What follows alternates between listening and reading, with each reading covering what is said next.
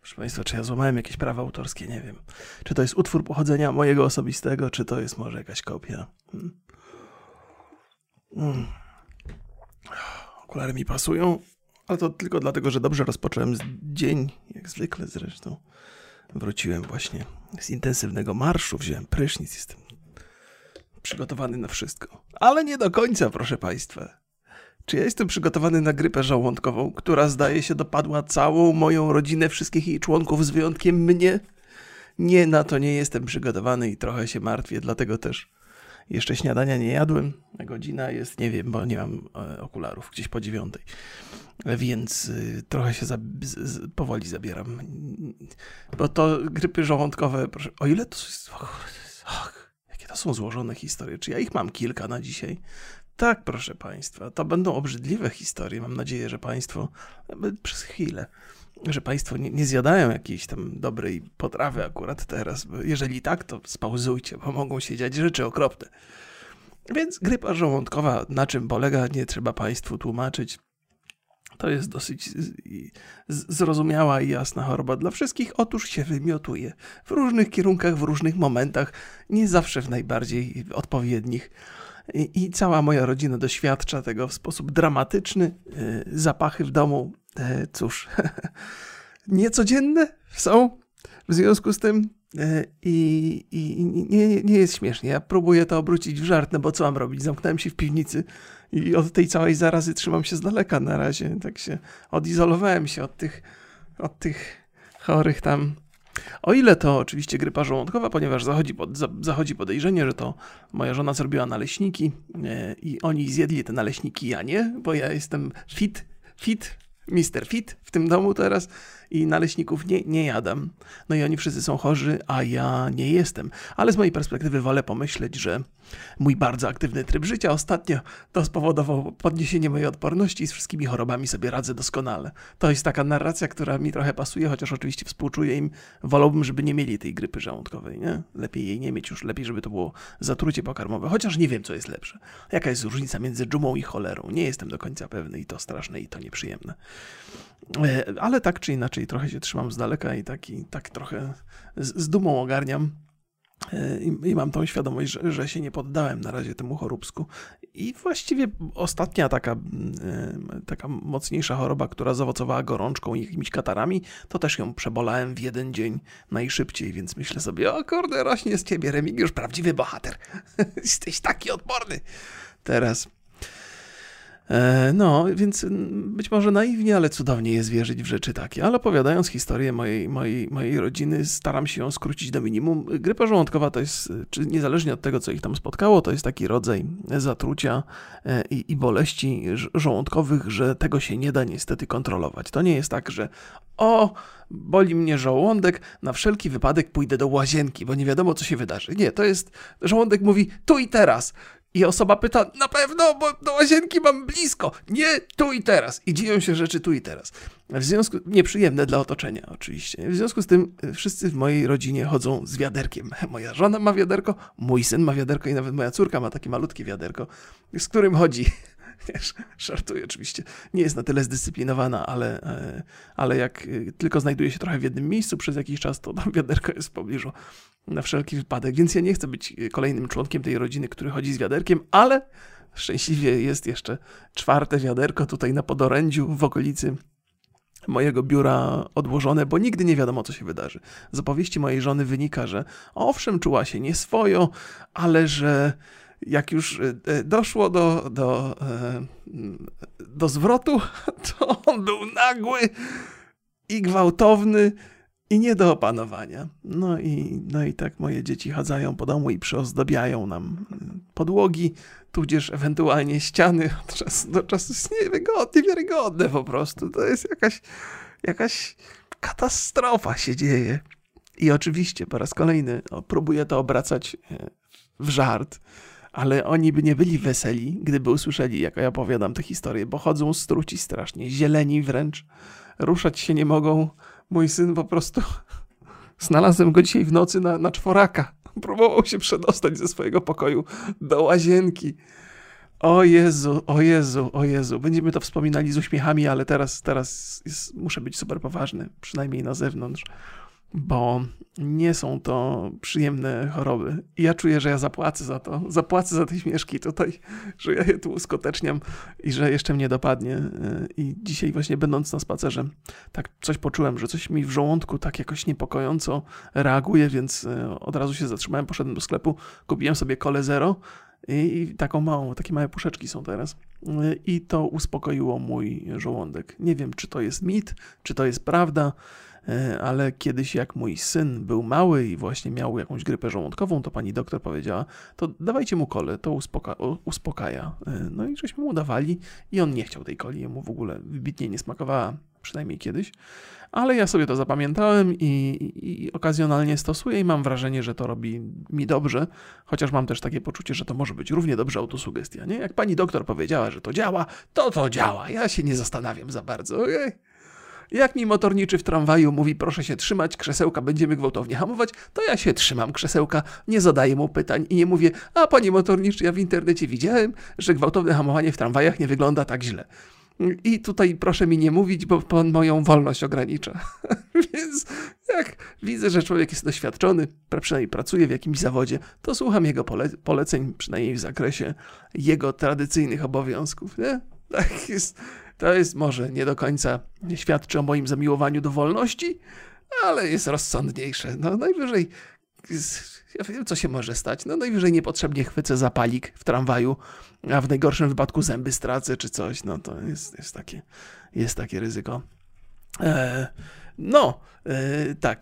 Więc ostatnio szkalowałem zupełnie niechcąco faceta, który z małymi pieskami szedł na spacer. I muszę powiedzieć, że oczywiście... Dobra, by opowiedzieć trochę historię, bo też nie chcę was zobowiązywać do odsłuchania każdego dokładnie podcastu. Opowiadałem historię o tym, że byłem w bardzo dobrym humorze, idąc na spacer, a że naprzeciwko szedł potężny facet z dwoma uroczymi, malutkimi pieskami, to nie mogłem powstrzymać śmiechu. Nie z niego, tylko z okazji mojego dobrego samopoczucia i rzeczy, które leciały mi akurat w słuchawkach. I miałem takie niejasne, a w zasadzie wręcz niejasne, pewne wrażenie, że on, widząc mój śmiech, uznał, że ja tu się z niego podśmiewuję. I wychodząc na spacer, 2 dni później widziałem te same pieski, ale już prowadził je dzieciak. Więc uznałem, że tato powiedział, nie będzie się ze mnie jakiś przydupas śmiał na ulicy, bo ja wyprowadzam szczury na spacer. Nie ma mowy.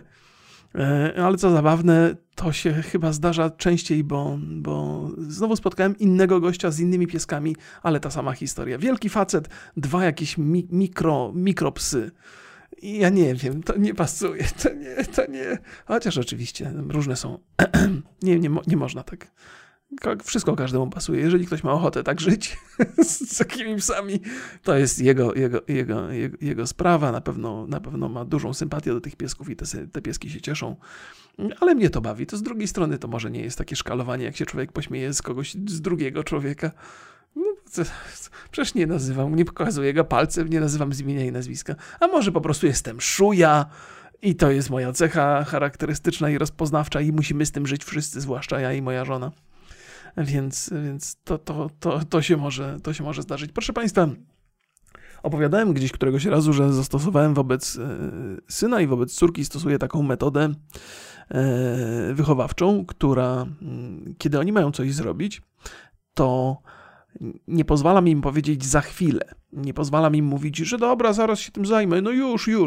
Na to się nie godzę i mówię zawsze bardzo dokładnie, o której będziesz gotowy, o córce trochę mniej dokładnie, bo ona jeszcze nie kuma jakby czasu, nie? Ale staram się też stosować te reguły. O której dokładnie będziesz miał, to ja poczekam albo zajmę się czymś innym. I on zawsze na tą godzinę umówioną jest gotowy. Tak samo jest z graniem, to on decyduje kiedy właściwie tak, on decyduje, kiedy chce grać. My to weryfikujemy i mówi mi, ile czasu chce grać. Ja mówię, dobra, to mi pasuje. Jak mi nie pasuje, to mówię, no może pół godziny krócej.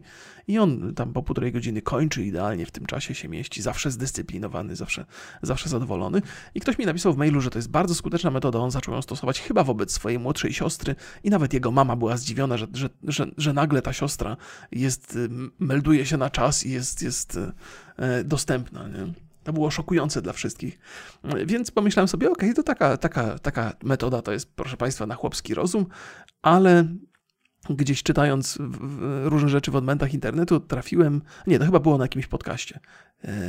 To chyba był podcast o takich podcast z iHeart Radio zatytułowany Stuff You Should Know. To jest podcast, który został mi zaproponowany przez jednego ze słuchaczy mojego podcastu, więc dziękuję bardzo. Pozdrawiam. Taki edukacyjno-naukowy, dużo rzeczy można się dowiedzieć. I tam opowiadali m.in. o wychowaniu dzieci, o tym, dlaczego dzieci dostają szału, co jest w ogóle super ciekawym tematem i jeszcze sobie go pozgłębiam i kiedyś Państwu opowiem, bo też mam własne doświadczenia w tym zakresie, ale potwierdzili to, o czym, co mi się wydawało, co ja na chłopski rozum trochę wyczułem, że w związku z tym, że dzieci jeszcze nie do końca mają rozwiniętą tą część mózgu odpowiadającą za kontrolowanie emocji, ten niedorozwój, chociaż to jest bardzo niewłaściwy wyraz, ale powoduje też inne dodatkowe pozytywne skutki, na przykład szybciej wiedzę chłoniemy, lepiej opanowujemy język i tak dalej, więc z jednej strony to jest kłopotliwe, bo dzieci nie panują nad emocjami, ale z drugiej strony nie panują, bo jest to koszt jakichś innych korzyści, więc te dzieci nauka, w sensie, Boże, nauka, dzieci biologia przemyślała bardzo dokładnie, to czego dzieciom brakuje ma swoje powody, czyli na przykład to panowanie nad emocjami, więc w związku z tym, że dzieci podlegają takim silnym emocjom i jeszcze takiej trudnej do opanowania pewności, że nie mają władzy nad wszystkim, co je otacza, że nie są za nic, że nie mają punktu zaczepienia, że nic od nich nie zależy i że jednym z fajnych sposobów na to, by trochę pomóc sobie i dziecku, jest oddanie mu kontroli albo pozorów tej kontroli. I ta metoda, którą ja stosuję, wpisuje się dokładnie w te słowa, które usłyszałem na podcaście, że dajemy dziecku poczucie, że to ono decyduje, że ono ma władzę nad tym konkretnym momentem i to mu daje trochę siły i determinacji, żeby dotrzymać terminów i tak dalej, i tak dalej. Więc takie rzeczy, kurde, potwierdzone są. No, proszę. Wczorajsza liczba kroków 11 000, jak mi zegarek zameldał. Dziękuję Ci bardzo, tak mnie inspirujesz, Ty zegarku, Ty. O Jezu. Tak, to mnie bawią trochę te wszystkie rzeczy, które, ta cała elektronika, która ma podnosić moje morale. Ja nie jestem dzieckiem, żeby się naiwnie dawać, klepać po plecach. Dobrze zrobiłeś, Remigiuszku, fantastyczny wczoraj wyczyn. Naprawdę, jesteśmy pod ogromnym wrażeniem w tym tutaj małym zegareczku. Rozmawiamy ze sobą, my tutaj małe podprocesory i bijemy Ci brawo. Jesteśmy pełni uznania dla Twoich poczynań. Ja mówię, o, jakie tak mnie kibicują. Jutro zrobię jeszcze więcej kroków. Więc nie, daleki jestem od tego, ale mimo to jakoś to tam na mnie pozytywnie działa, tak.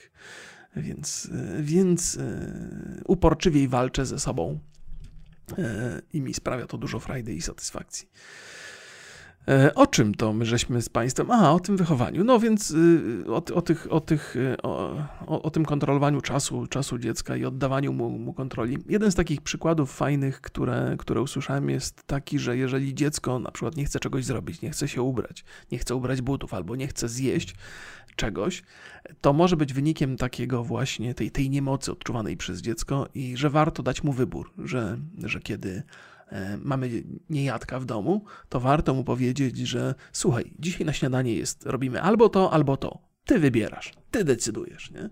I ten pozór kontroli, które dla dziecka okazuje się być bardzo ważne i które mu dajemy, powoduje, że to dziecko chętniej zje śniadanie. Nawet jeżeli dwie potrawy nie do końca są idealne w jego mniemaniu, to jest większa szansa, że podejdzie do tego pozytywnie. Oczywiście w wielu przypadkach się okaże, że nie zje tego, co wybrał, bo tak to już jest z dziećmi, ale to jest taki właśnie kierunek warto obierać. Albo jak dziecko nie chce się ubrać do przedszkola, to można, słuchaj, mam dwie sukienki, którą chcesz, nie?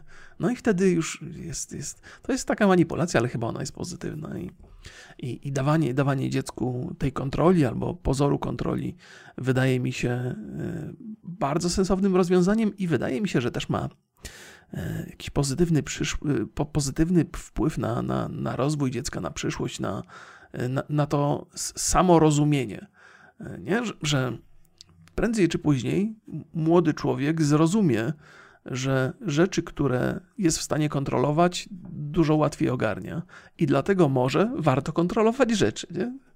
to może prowadzić do wielu różnych pozytywnych przemyśleń i wniosków. Taką mam nadzieję. Nie ma żadnej gwarancji, oczywiście, bo już każde dziecko jest inne, ale to jest zacna myśl. Więc z uporem maniaka po raz kolejny powtarzam Państwu, trochę dlatego, że dostałem pozytywny odzew po tej opowieści. Zachęcam Państwa, niezależnie od tego, czy obcujecie z dziećmi, czy obcujecie z dorosłymi, nie polegać na stwierdzeniu za chwilę, zaraz przyjdę, zaraz to zrobię, poczekaj moment, tylko na bardzo jasnych zasadach, bo fajnie nawet dorosłym ludziom się operuje w jasnych ramach.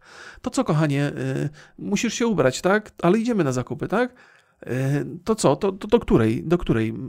Do której myślisz, będziesz się ubierać? No jeszcze muszę zrobić to i tamto. Moja żona zawsze tak mówi. Nie, słuchaj Jaguś, nie, w ogóle nie przejmuj się, ja nie chcę cię popędzać, to nie o to chodzi. Tylko wiesz, jak mi powiesz, że na przykład, jak myślisz, że do 14, to umówmy się na 14:10. O 14:10 ja będę gotowy i będę na ciebie czekał. I ona mówi, no okej, nie, ale to źle zasugerowałem, to popsułem tą historię. To ona mówi tak, to o 14 będę gotowa. Nie? Ja mówię, no to może o 14:10, tak dla pewności. Ona mówi, no dobra, okej. No i wtedy ja wiem, że do tej 14:10 mogę się zająć jakimiś innymi rzeczami, bo nie ma nic bardziej frustrującego niż siedzenie pod drzwiami, nie robiąc nic. Tam przeglądając telefon czy coś i to jest, to powoduje frustrację niepotrzebne w ogóle w życiu dorosłych, szanujących i kochających się ludzi, prawda? Tak też uważam. Czy ja powiedziałem Państwu już dzisiaj, pożaliłem się Państwu, że nie mam kawki, bo nie chciałem córki budzić? Za to mam wodę. Jakiś czas temu kupiliśmy sobie z żoną taki czajnik z filtrem, wymieniamy te filtry regularnie i pijemy wodę z kranu praktycznie, więc nie zaśmiecamy środowiska, nie wydajemy tyle pieniędzy, bo woda mineralna jest droższa i produkują plastikowe butelki. Wydaje mi się, że we Wrocławiu to w ogóle z kranu można wodę pić, no ale to nie szkodzi. Te filtry ponoć są dobre, więc korzystamy z nich. To mi przypomniało historię o Coca-Coli. Jakaś była historia o Coca-Coli. Już wam zaraz opowiem.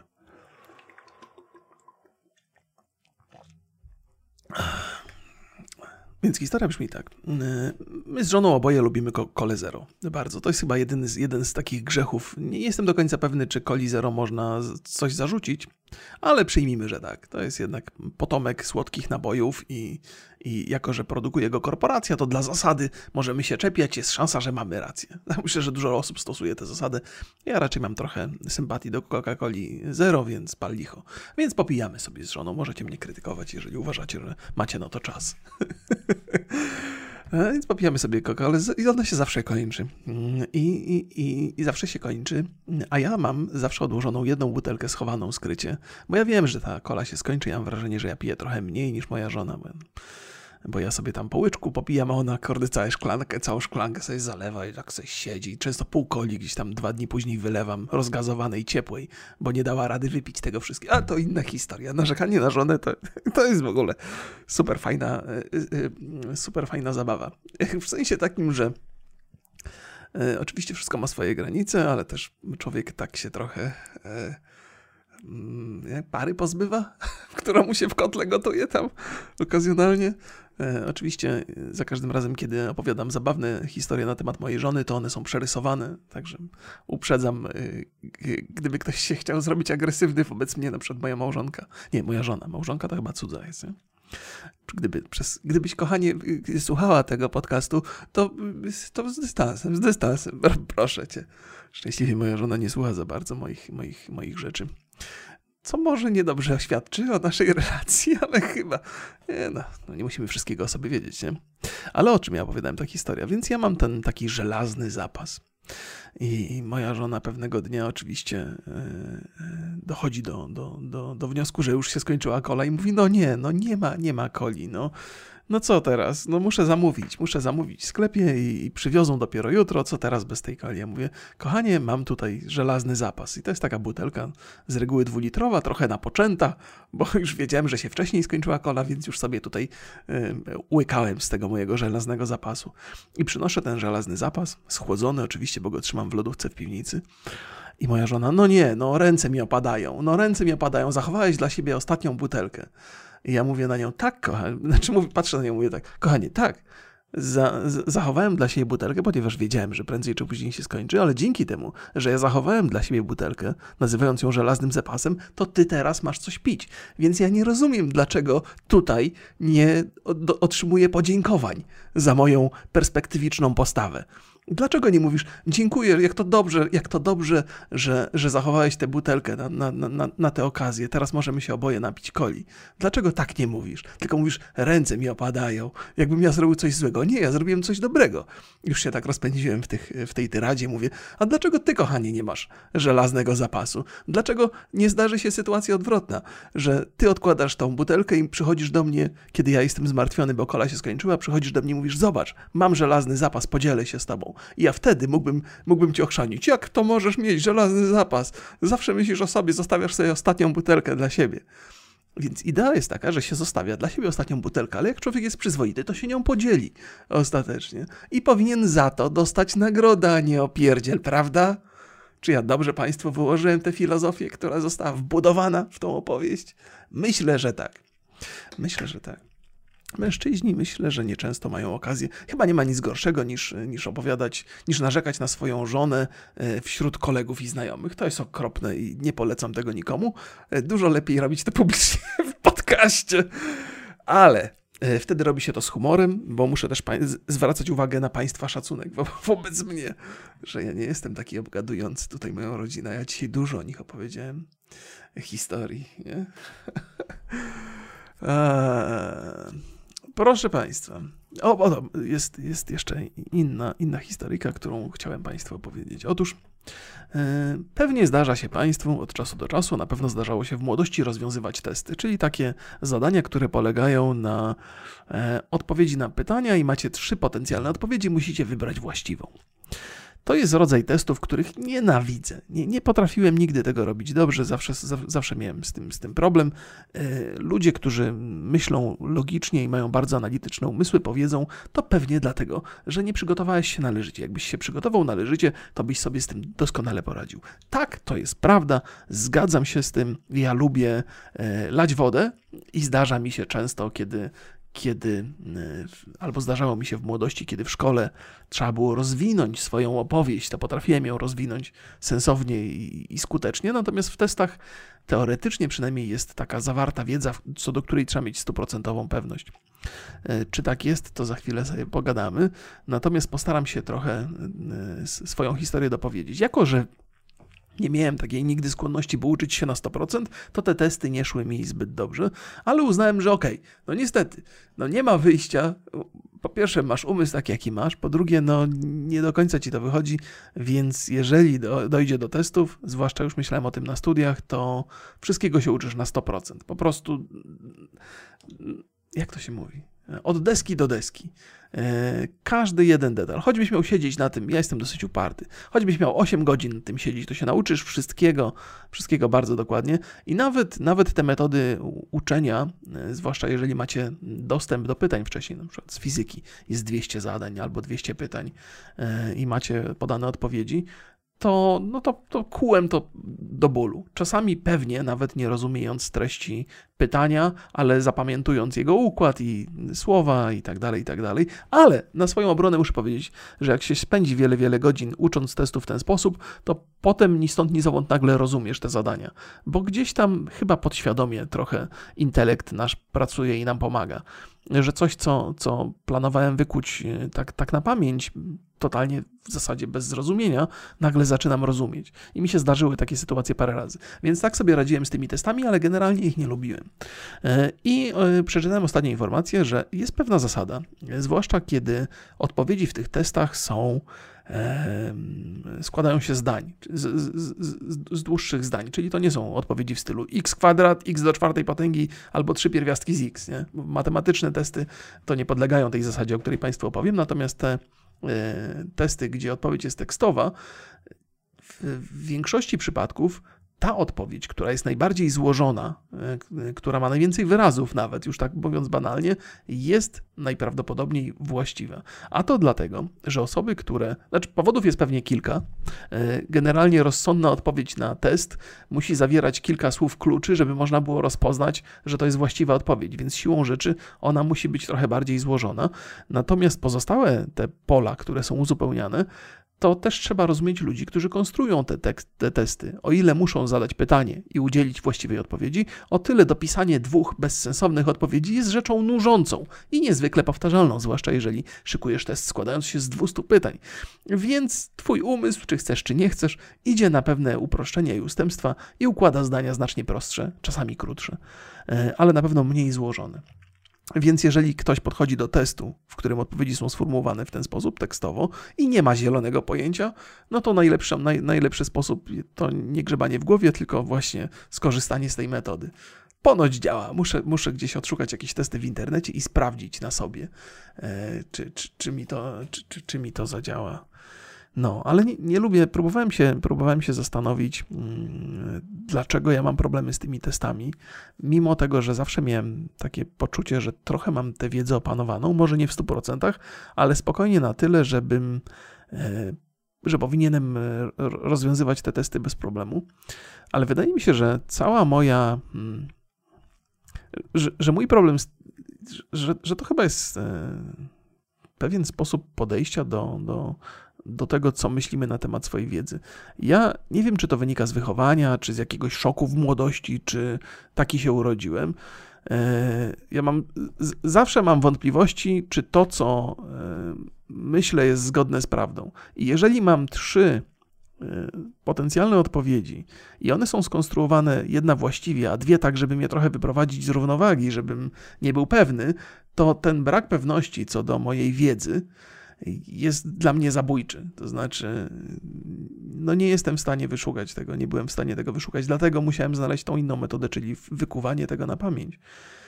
I myślę sobie, kurde, czy to jest dobrze, czy to jest źle? Oczywiście lepiej pomyśleć że o swoich brakach, że one są zaletą, więc tak sobie konstruuję moją wizję rzeczywistości, że być może fakt posiadania wątpliwości do każdej rzeczy, która mnie otacza, powoduje, że jestem może bardziej wyczulony, a może mam większy dystans, bo jak nie mam pewności, no to trzeba mam się spinać, trzeba mam się tak jakoś opinii trzymać. Może, niezależnie od tego, skąd to pochodzi, to mnie trochę zdefiniowało jako osobę, którą jestem dzisiaj.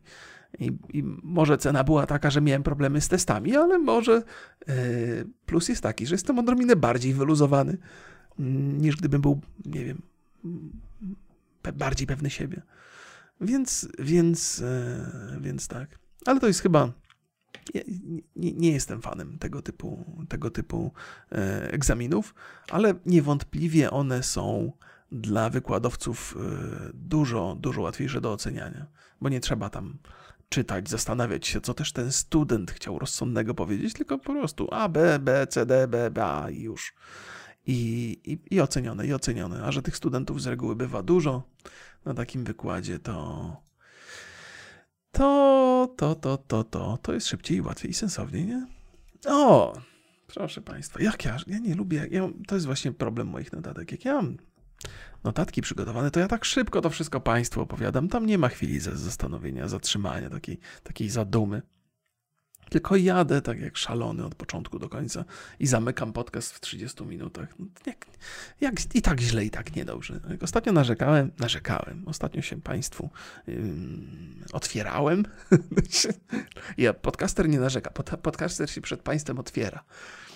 Więc otwierałem się, że podchodząc do podcastu, zwłaszcza po odrobinę dłuższej przerwie, to mam obawy, czy będę w stanie opowiadać spójnie jakieś dłuższe historie przez godzinę i że powinienem mieć notatki, notatki mi pomogą i potem biorę notatki przez 30 minut i obrabiam. Jaki to ma sens? Ale mam jeszcze jedną historię, oczywiście, więc to nie jest tak, że Państwa porzucę, ale zanim sięgnę, o nie, zgubiłem telefon, ale poszukamy tutaj. Zawsze sobie sprawdzam newsiki na telefonie, żeby Państwu coś tam dopowiedzieć i może coś mi akurat przyjdzie do głowy. Tak nagłówkowo sobie je przeglądam, ale na szczęście te strony z informacjami są też w internecie. Ja kompletnie zapomniałem, że można też tak wyświetlić sobie Jak mnie ktoś ogląda na YouTubie, to widzi, jaki jestem potwornie prześwietlony. To dlatego, że za dużo świateł. Znowu o Afganistanie. Cały czas o talibach.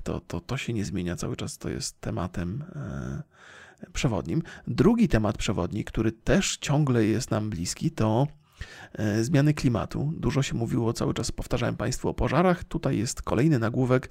Największa susza, jaką kiedykolwiek żeśmy widzieli. Gdzie to? To w Stanach Zjednoczonych i w Kanadzie. To jest taka informacja. Aha. Francuscy żołnierze załatwili, nie wiem, czy to można tak mówić, staram się unikać ostrych wyrazów, to zabili. Francuscy żołnierze zabili na pustyni szefa takiej terrorystycznej organizacji, IS się nazywa, nie? Adnan Abu Walid, to też zahacza o terrorystycznej historii. Co mamy tu jeszcze? O amatorskich astronautach, to mnie nie kręci. Mamy cały czas narzekania na system, który dopuszcza nadużyć w Stanach Zjednoczonych. O, to jest fajny temat. Próbuję się zastanowić nad tym, że dosyć dużo w internecie dyskutuje się na temat tych problemów amerykańskiego społeczeństwa, czyli tam problemy rasizmu, problemy mniejszości, właśnie ten system nadużyć, molestowania i tak dalej, i tak dalej. I myślę sobie, że to jest tak, że naszą świadomość o Stanach Zjednoczonych buduje popkultura trochę amerykańska, plus budują opowieści, które takie właśnie newsowe, które pochodzą z amerykańskich serwisów. Natomiast nasza rzeczywistość tutaj w Polsce jest zupełnie inna. Żyjemy w innym świecie, nie mamy problemów z mniejszościami praktycznie, a nawet jeżeli mamy mniejszości, to one są tak do nas podobne, że wizualnie ich nie odróżniamy, więc to nie jest problem taki, że młody człowiek zobaczy kogoś na ulicy i powie: ej ty, inny, chodź tu, pogadamy. Kiedy wyjeżdżasz z kraju? Czy coś, nie? To nie jest tak. Nie jest, więc to nie jest taki problem. To jest problem, który gdzieś tam siedzi pewnie w nas, bo inność zawsze jest kłopotem. W sensie nie inność jest kłopotem, tylko to, jak reagujemy na inność. Natomiast w Ameryce to wszystko jest bardzo blisko ludzi, jest praktycznie na ulicy. I teraz młody człowiek, który wychowany jest w Polsce i nie widzi tego dookoła, nie dostrzega tych problemów, nawet się o niej nie ociera, nie? Nawet jakby był totalnie super empatyczny, to i tak ich nie zauważy, bo to nie jest to. I potem trafiają do niego opowieści z Ameryki i ma silne poczucie, że ludzie, którzy tam żyją, są totalnie przewrażliwieni, że środki, które są wykorzystywane po to, by zmniejszyć te nierówności społeczne albo jakby wyrównać pozycje różnych grup etnicznych, że one są na wyrost, że to jest za dużo, że to jest niepotrzebne, że to jest przerost formy nad treścią, że to jest ta overkorekta. No właśnie, muszę sobie znaleźć, jak to się tłumaczy. To zaraz do tego wrócę.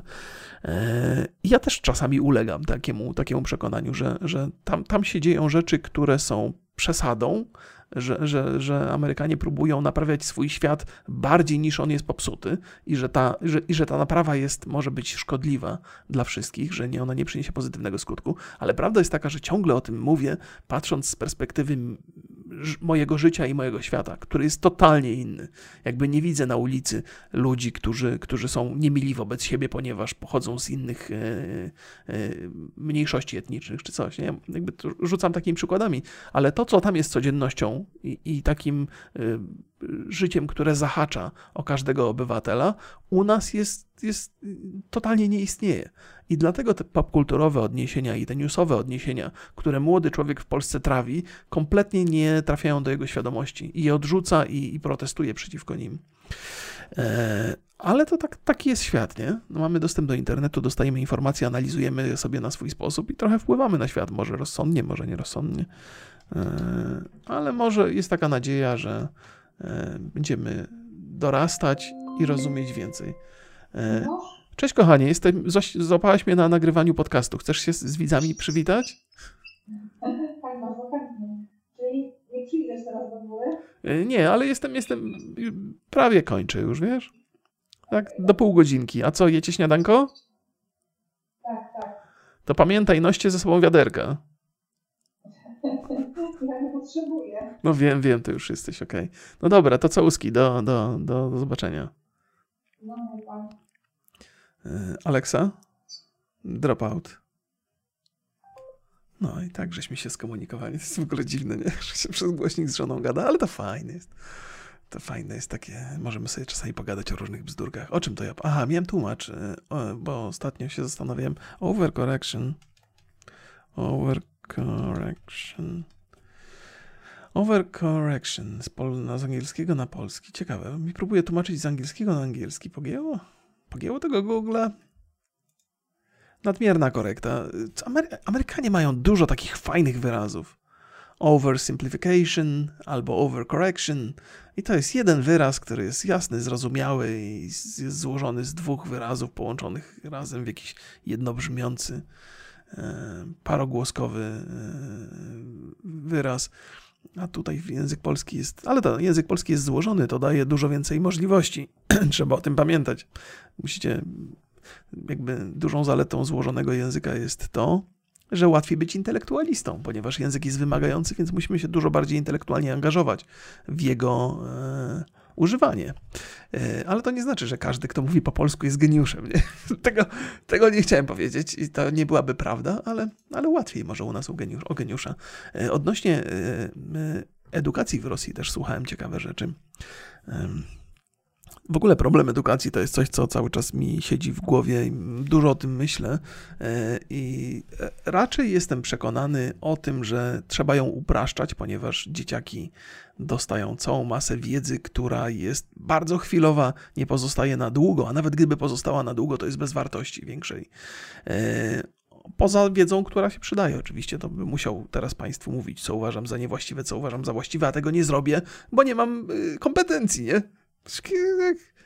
Coś tam, ale są rzeczy oczywiste, powiedzmy. Powiedzmy, że pójdę tutaj na uproszczenie, nie będę Państwu opowiadał. Ale słyszałem opowieść takiego sympatycznego faceta na temat edukacji w Rosji. I dwie rzeczy. Pierwsza taka, która jest trochę dygresją. Gdybyście prześledzili lekcje historii w Rosji, w Polsce i w Niemczech, to byście dostali totalnie inne opowieści, żeby wszystko było jasne. I jakby wartość historii jako narzędzia edukacyjnego, powiedziałbym, że jest mocno podważona. Ja mam ogromny szacunek dla ludzi, którzy są wykształceni historycznie, bo to jest cenna wiedza. Natomiast ta wiedza, która jest nam przynajmniej na poziomie podstawowym przekazywana, trochę jakby się kłóci z wiedzą z zagranicy, totalnie. Być może młodym ludziom się opowiada takie rzeczy, które będą łatwiejsze dla nich do przełknięcia albo coś, tam nie ma tego szerszego kontekstu i tych takich zawiłości, które są istotne w historii. Być może tak jest, ale mam duży szacunek do historii, żeby wszystko było jasne. Powrócę do tej historii o Rosji, o edukacji w Rosji. Chciałem powiedzieć jeszcze, że któregoś razu byłem na piwie właśnie z wydawnictwem, które wydawało, z facetem, który wydawał, Boże, staram się upraszczać te historie, żeby one się nie rozrosły straszliwie, więc przepraszam, jeżeli skrótami opisuję ludzi zamiast mówić o nich wprost. Więc facet, który pomagał mi przy wydawaniu książki, zabrał mnie na piwo z ludźmi, którzy są historykami wykształconymi. I to jest też do pewnego stopnia szeroka opowieść, bo oni akurat kończyli takie, na uniwersytecie, to chyba w Krakowie było, mają takie po zajęciach dyskusje, że są różne punkty widzenia dotyczące albo jakiegoś wydarzenia historycznego, albo jakiejś książki, albo czegoś związanego z historią i ludzie dyskutują ze sobą, spierają się. To są takie debaty sobie robią. To jest super fajna idea, bardzo mi się spodobał ten pomysł, więc piłem piwo z tymi historykami, którzy po tej debacie przyszli. O Jezu drogi. I facet mi powiedział, że to, czego się uczymy w podstawowej szkole, a to, czym on się zajmuje i czym historia jest dla niego, to są totalnie zupełnie inne rzeczy, że weryfikacja historii nie polega na tym, że czytamy stare książki napisane przez zwycięzców, tylko zbieramy różne takie niezaprzeczalne fakty historyczne, że na przykład znaleziono jakiś wózek w jakimś konkretnym miejscu i widać, że ten wózek ma tyle lat, nie? I wiemy na przykład, że ten wózek pochodzi z kultury, która w Azji funkcjonowała, ale ten wózek został odnaleziony w Europie, a do tej pory nie było wiadomo, nie znano historii, kontakty między Europą a tym miejscem w Azji nie były udowodnione, nikt się nad tym nie zastanawiał, ale wygląda na to, że jakiś kontakt został nawiązany. I tak po tej jednej rzeczy potem odkrywa się kolejną, bada się ten temat i dochodzi się do jakichś wniosków, które oparte są na faktach. Tak wygląda to badanie historii. Przepraszam historyków, jeżeli ktoś tu jest taki, jeżeli upraszczam albo zapamiętałem tę historię tylko powierzchownie, ale że, to chciałem powiedzieć, że jest to bardziej złożona rzecz niż tylko to, czego nas się uczy w szkole podstawowej i średniej. I to mnie cieszy, że te badania historyczne mają dużo więcej wspólnego z analityką niż mogłoby się wydawać. Że oczywiście to nie są nauki ścisłe, ale jednak jest tam dużo badania rzeczy, które można potwierdzić, nie? A nie takiego tylko, że tam wygraliśmy wojnę, bo i tamci byli źli. I potem historycy przez najbliższe 300 lat mówią, to tamci byli źli. Więc to nie zawsze jest tak. W takim powszechnym rozumieniu zwycięzcy piszą książki, ale historycy są w stanie wykryć bullshit, który w tych książkach jest. No, ale wracając do Rosji. Dlaczego o tym opowiadam? Dlaczego o tym opowiadam w odniesieniu do edukacji? Więc facet opowiadał, że w Rosji szkoła jest niezwykle wymagająca na poziomie podstawowym, że tam ilość wiedzy, jaką się dziecku wbija do głowy, jest zatrważająca i zastraszająca, ale potem nawet ludzie, którzy wykonują najmniej płatne zawody, są nieźle oczytani i są w stanie rozmawiać albo przynajmniej kojarzyć, kto to jest Dostojewski, jacy są inni pisarze rosyjscy, trochę wiedzą o poezji i tak dalej, że tam jest, że jakby nie jest tak, że jakiś ogromny odsetek tych osób kontynuuje edukację potem i idzie na studia, ale ci, którzy odbiorą tą edukację podstawową, mają dosyć szeroki zakres wiedzy. Nie? I nie wiem, czy to jest dobre podejście, złe, czy to jest właściwy pomysł, czy niewłaściwy edukacyjnie, ale kiedy się zestawi ten pomysł z amerykańskim modelem uczenia, gdzie mam wrażenie, że tam nauka na tym poziomie podstawowym jest ultra powierzchowna, taka, żeby tylko minimum wiedzy młodemu człowiekowi dostarczyć, a potem, jeżeli on chce się edukować dalej, no to są najlepsze uniwersytety na świecie. Jak się zobaczy listę 10 najlepiej kształcących uniwersytetów na świecie, to tam są amerykańskie. Jest chyba jeden chiński, gdzieś tam po drodze, ale nawet nie jestem tego pewien. Topka to są absolutnie uniwersytety amerykańskie, są także brytyjskie uniwersytety. To badałem to dosyć dokładnie, jak byłem w San Francisco na tej uczelni. Zaraz zobaczymy. Uczelnia San Francisco. Wyleciało mi z głowy, jak się nazywa. University Francisco. Jak to jest? To się jakoś fajnie nazywało, ale dobra, to wpiszę inaczej. Top 10 Universities in the world. I to mi powinno wyskoczyć. Więc tak. Czy to jest po kolei? Bo mi wyskoczyła jakaś lista rzeczy. A chciałbym, tu jest top 100, bo to są takie listy, które to nie tam, że Amerykanie sobie tworzą, tylko to są jakieś, no właśnie, Massachusetts Institute of Technology, MIT, później jest Oxford brytyjski, potem jest nowy Stanford, Stanford jest w San Francisco, nie? Jeszcze sobie zweryfikuję to, Stanford University, Kalifornia.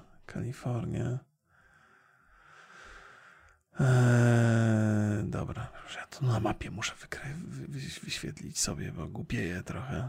Palo Alto, tam może mi się też mylą miejsca, w których byłem, ale bo ja też geografia To jest San Jose. Tak, San Francisco, blisko. No pewnie, Kalifornia. Dobra, okej. Już mi się wszystko w głowie poukładało. Bo geografia Ameryki nie musi być mi bliska, to po pierwsze. Po drugie, byłem na kilku wyjazdach i mam takie wrażenie, że czasami mogą mi się pomieszać jedne z drugimi. W sensie, co przeżyłem na pierwszym, a co na drugim, a to było w innych miejscach. Ale dobrze opowiedziałem. Stanford University w pobliżu San Francisco. Tam też jest siedziba w tej okolicy Apple. I też miałem okazję ją zobaczyć. Może nie z bliska, bo nie można było wchodzić, ale pięknie to wygląda. Trochę jakby statek kosmiczny wylądował tam w pobliżu tego uniwersytetu. No, w pobliżu. Nie jest to rzut kamieniem, ale tam samochodem się dosyć szybko jedzie. Więc to jest ex aequo na trzecim miejscu. Stanford University i University of Cambridge. To jest brytyjska akurat, Cambridge. Później jest Harvard, to jest też amerykański. California Institute of Technology, czyli ten Caltech. Powszechnie znany. MIT to też Państwu mówiłem, nie? Massachusetts to jest Boston akurat, nie? Boston, Massachusetts. To też tam byłem, tak swoją drogą.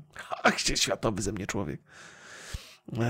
Ale więcej czasu spędziłem na stadionie Boston Red Sox, żeby wszystko było jasne. Potem mamy tak, Imperial College of London, później jest Szwajcaria, Zurich, UCL w Wielkiej Brytanii, później znowu University of Chicago, no i potem na 11 miejscu jest Singapur jest 11-12 miejsce, potem też Ameryka, Szwajcaria, w Chinach jest Tsinghua University i Uniwersytet Pekiński potem na 18-19. Polskie uniwersytety, no może nie. Jesteście Państwo ciekawi?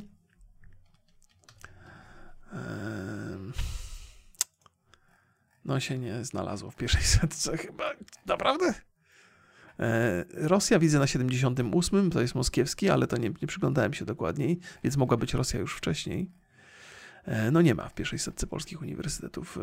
No, rosyjskich też jest niewiele, więc te amerykańskie, do tego zmierzam, że tam ten system edukacyjny jest totalnie odwrotnie pomyślany, że dostajesz porządną pigułę wiedzy, jeżeli chcesz tego, jeżeli świadomie do tego podchodzisz, świadomie to wybierasz.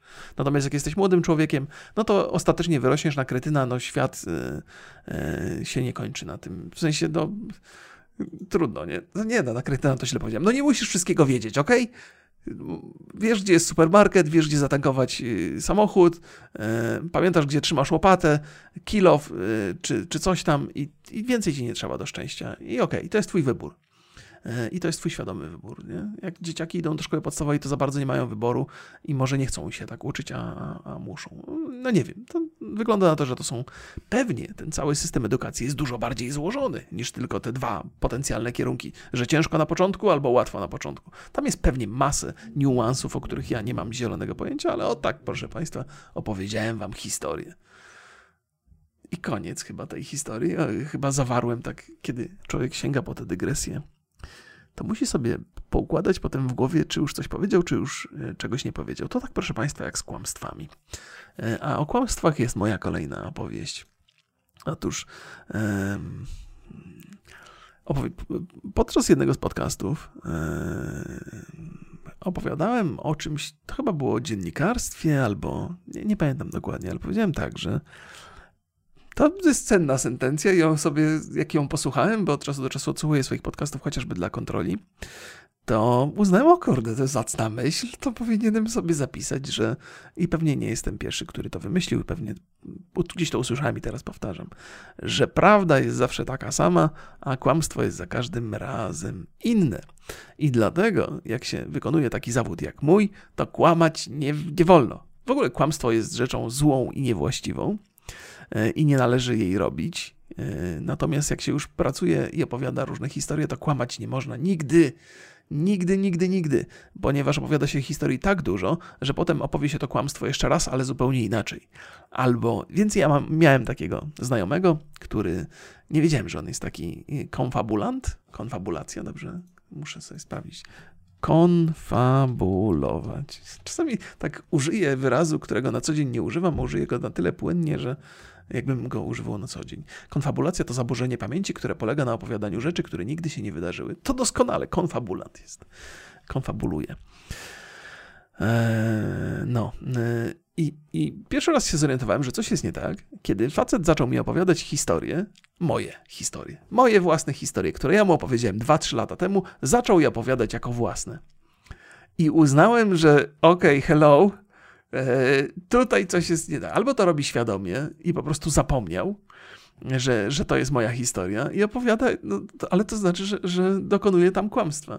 I później, rok albo dwa później, bo te historie się powtarzają, ale zaczyna opowiadać tę samą historię, moją historię, którą już mi wcześniej opowiadał, ale już tam jest tyle szczegółów pozmienianych, że ta historia jest zdecydowanie inna. Zgadza się co do idei, co do rdzenia, ale wszystkie rzeczy dookoła są totalnie zmyślone. W innym miejscu, z innymi ludźmi. I mówię, ale może to robi nieświadomie, tak sobie pomyślałem, bo tam nie było jakiegoś tam, nie było jakiejś tam nieserdeczności w tym, ale też się zdarzało, że gdzieś tam na rozmowach wobec innych ludzi w dyskusji używał argumentów, które ja tam w rozmowie mu przekazałem, nie? Tam przedstawiłem, mówię, ale dobra, pal licho. No, ale to się zdarza i w ogóle ta rzecz o kłamstwach to mi przyszła do głowy, kiedy posłuchałem jakiegoś takiego programu o przesłuchaniach, że proces przesłuchania to jest złożona rzecz i dużo by można o tym opowiadać, ale między innymi jednym z wątków jest to, że długość przesłuchania skutkuje także tym, że jeżeli przesłuchiwany kłamie, to jest bardzo łatwo mu zapomnieć, co dokładnie kłamał na przykład 2 godziny temu, albo zaproszenie kogoś na przesłuchanie za tydzień, gdzie już totalnie nie pamięta, ponieważ każde kłamstwo jest inne i nie można go powtórzyć 2 razy tak samo. One się różnią co do szczegółów i prawda jest zawsze bezwzględnie najlepsza. Zawsze trzeba opowiadać prawdę. Można ją trochę ubarwić. To jest coś, co ja lubię robić. Lubię ubarwiać historyjki, bo one są wtedy ciekawsze. Mają ten entertainment value. To też kolejna rzecz. Ja muszę więcej wpisywać. Entertainment value. Już nie będę wpisywał tego Google'a, bo już mnie żona pewnie na mnie czeka mocno czy coś. Więc tak, zaraz sobie... Dlaczego ja właściwie chciałem o tym opowiadać? To właściwie to tylko taka mała wzmianka, która mi się pojawiła. Więc tak, nie zmyślajcie Państwo niestworzonych historii, bo zapomnicie, że już żeście je zmyślali i będziecie próbowali jeszcze raz i ludzie się szybko zorientują, że to się dzieje. Po drugie, właśnie, drobne kłamstwo, bo przecież kłamiemy całe życie, żeby komuś nie sprawić przykrości. I to jest chyba coś, do czego się trzeba przyzwyczaić. To znaczy, jak ktoś nie wygląda za dobrze, no to nie wypada mu mówić, że nie wygląda za dobrze. Szczerość nie jest tu uzasadnieniem. Jeżeli efektem prawdy jest to, że ktoś się źle poczuje, to może nie zawsze ta prawda jest warta wypowiedzenia. Oczywiście wszystko zależy od tego, jak ważny jest to temat. Jeżeli musimy zrezygnować z własnych ideałów po to, żeby komuś nie sprawić przykrości, to tego robić nie należy. Nie? Trzeba mierzyć wartość tego, że ciężar tego faktu. Jak ktoś po prostu sobie ubrał za ciasną koszulkę, a jego tusza próbuje wyjść wszelkimi możliwymi otworami, no to można mu powiedzieć, że słuchaj, ewentualnie tak, chyba się trochę starzała się ta koszulka, albo to jest koszulka z twojego młodszego brata? To już niewłaściwie jest, to już byłby żart, który mógłby dotknąć człowieka, ale może to jest metoda, albo że nie zawsze prawda jest najlepszą możliwą opcją, nie? Ale jak już opowiadamy jakieś historie, jakieś takie, no to lepiej nie zmyślać, bo to się nie uda. To jak ktoś ma skłonność do opowiadania, do ściemniania w ten sposób, to będzie zapominał, jak ściemniał, będzie powtarzał tą ściemę nieustannie i będzie ją zmieniał, bo to... Kurde, najgorsze jest to, że ta historia o kłamstwie, to ona wynika z czegoś, z jakiejś innej opowieści. I moje gderanie na temat kłamstwa i prawdy miało być podsumowaniem tej jednej konkretnej, fajnej historii. Tylko ona mi wyleciała z głowy. Kurde, tak to jest, jak się robi notatki przy użyciu słów kluczy. To jak z Państwem ostatnio rozmawiałem, to mówiłem, że dużo fajnych historii mi przychodzi do głowy podczas spacerów i że wtedy dobrze byłoby to albo nagrywać, albo zapisywać, ale jak już idę podczas spacerów, no to nie mogę zapisać całej idei, tylko muszę ją sprowadzić do 2-3 wyrazów. Mówię, to jak to zobaczę, to na pewno sobie przypomnę. No i nie zawsze sobie przypomnę. Proszę Państwa, pozdrawiam bardzo serdecznie, z poczuciem dzisiaj niezwykle mocnego chaosu, ale musicie pamiętać, że po pierwsze, niezwykle krótko śpię ostatnio, o tym powinienem się pożalić na początku, że jak do tej pory spałem po 7-8 godzin i było mi z tym super fajnie, tak teraz po 4 godzinach się budzę i nie mogę spać dalej. To jest taki wrzesień, jest bardzo intensywny dla mnie, bo wychodzi dużo gier, które ja muszę sprawdzić, bo po pierwsze lubię, po drugie z racji tego, że muszę mieć cały czas ogar, bo to jest moja branża i w tym pracuję jednak. Więc intensywnie jest dużo o tym rozmyślam, może dlatego nie mogę spać. Z drugiej strony myślę sobie, a może dlatego, że tak super aktywnie, to też jest druga myśl, która mnie łechce trochę, więc wolę w nią wierzyć, że tak dużo spędzam czasu aktywnie, że mam nadwyżki energii i nie potrzebuję aż tyle snu albo coś. Nie? To bzdura jest, ale miło tak pomyśleć sobie. No, więc taki chaos, który mógł się dzisiaj Państwu nie spodobać, a może się właśnie spodobał, wynika z tego, że latam jak wariat po domu, bo wszyscy chorzy i wymiotują, i też sam bardzo krótko śpię. I tym optymistycznym akcentem żegnam się z Państwem niezwykle radośnie i życzę Wam miłego dnia i bądźcie mili dla siebie i nie ściemniajcie kolegów. Pa, pa! I koleżanki też nie ściemniajcie, zwłaszcza koleżanek nie ściemniajcie, bo to